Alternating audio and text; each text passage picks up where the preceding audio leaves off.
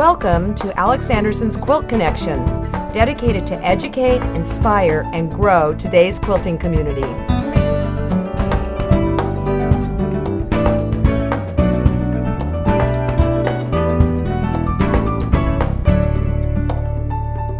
Welcome to the Quilt Connection. I'm Alex Anderson with episode number ninety-eight. As you can see, as promised, I am going to try and get podcasts up fairly frequently. I have to laugh because I love it when you leave comments on my site, alex anderson quilts dot com, and one of you wrote that you'd have to eat paper if I ever started podcasting again. You said you didn't know how big the paper was going to be, but may I suggest that the paper is brown so that perhaps it tastes like chocolate. I don't know. I'm trying to make it easy on you. Anyway, Thanksgiving is upon us. It's the year two thousand nine, and I just love the autumn. I love this particular holiday because it's a time with family without all the bells and whistles. Although I will tell you that I try and do something really fun at each person's name place. And um, what I'm doing is I'm getting little wind-up toys, and I'm going to put them in cute little Alden Lane boxes and wrap it up, and then we can have races after dinner on the floor. And yes, we're all over the age of twenty-five. It's interesting as I approach Thanksgiving every year. Of course, it makes me pause and think of the things that I'm grateful for. And I mean, there's so many things I'm grateful for, but I started thinking about my entire quilting career, and, or should I say, sewing career. When I go all the way back, I'm grateful that both grandmothers tried to get me to knit and sew. And as you can see, sewing stuck, knitting didn't. That is the one thing I can't do. I can crochet, but doggone it, when I'm knitting, you know, you'll be three rows down, and then there's that hole in it. And then to try and go fix that hole, well, I just don't care for knitting. But um, then I think of Missus Schroyer, who taught me to sew when I was probably in fifth or sixth grade. And then I remember my first sewing machine that I got for eighth grade graduation. So it seems as if sewing has been in my life forever and again, and I'm grateful for that. I'm grateful that I got through high school being able to sew projects rather than write papers.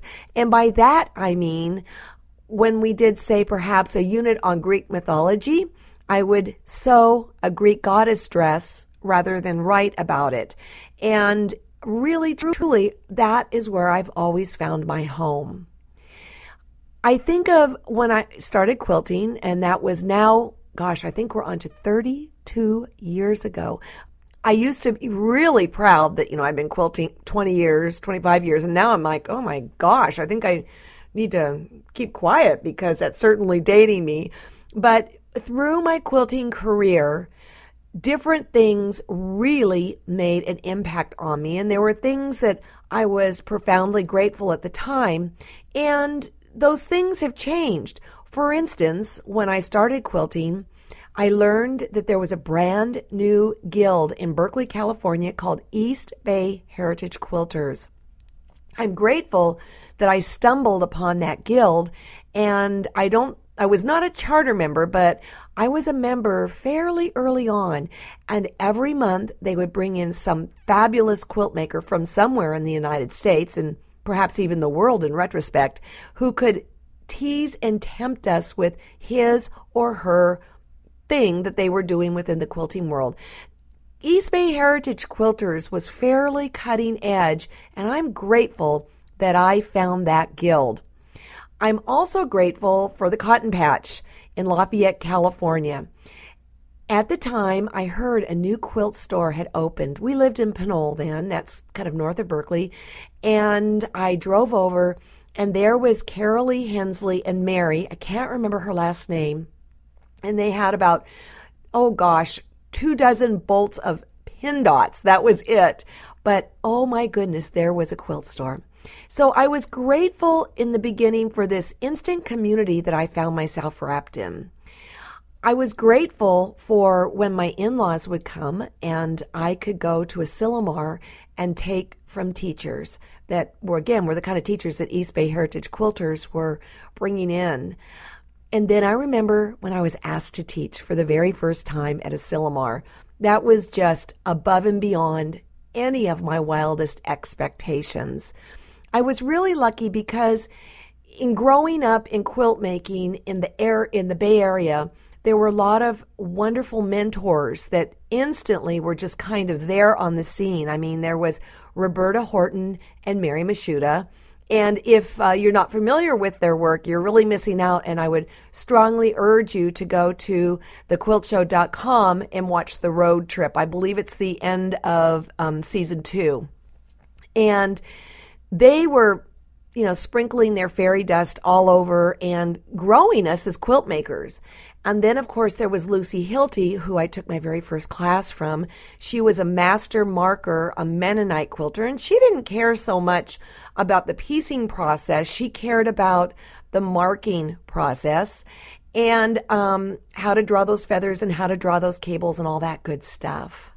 I was also grateful for Diana McClunn, who wrote Quilts, Quilts, Quilts with Laura Nouns, um, because she published my first quilt. So as you can see, my journey started evolving with just these wonderful opportunities that at the time were kind of light bulb moments.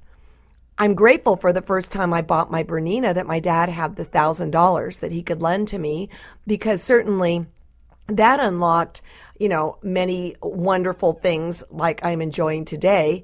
Um, oh, gosh, I was grateful when I could go into a fabric store and be able to purchase fabric and not worry about it financially. I mean, I always kind of had to think about it, but I can remember, you know, being a stay-at-home mom, John getting paid once a month and having literally fifty bucks to feed the family on for the rest of the month. And fortunately, I was teaching quilting in local shops, so I could take that money and transfer it to my quilting, um, you know, I don't know what the word is, gallivanting or, you know, antics, my quilting antics.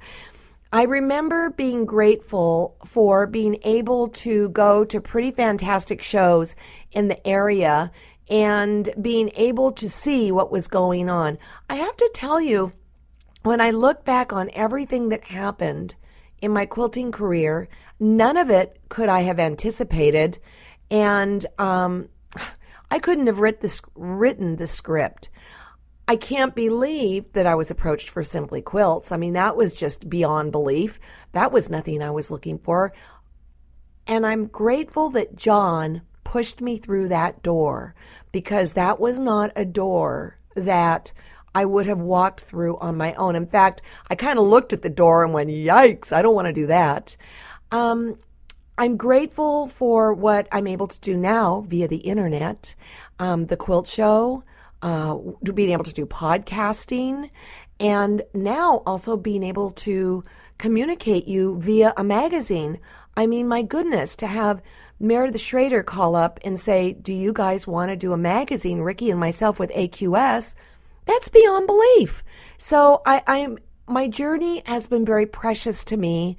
And I, I am just so thankful that the opportunities have been afforded to me, because honestly, people, if you look at my quilts, they are not in the league of the people like Ruth McDowell and Libby Lehman and Ricky and, you know, all the people out there, Sue Nichols. I mean, you know who they are. I, they're just unbelievable. I'm a real solid B quilter. So the fact that I can enjoy this craft and sprinkle my fairy dust on people worldwide is incredibly invigorating.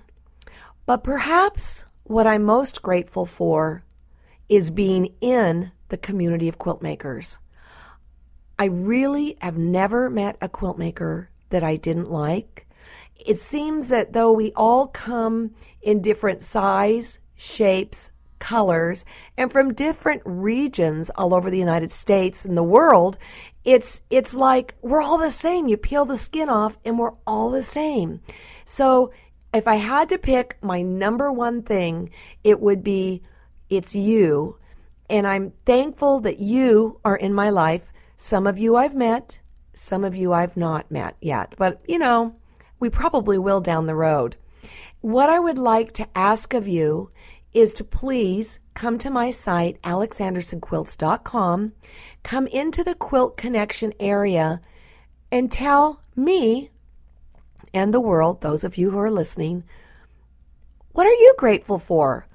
What has really sparked you in the world of quilting? Hey, inquiry minds want to know. And truly, I can't wait to meet you if I haven't.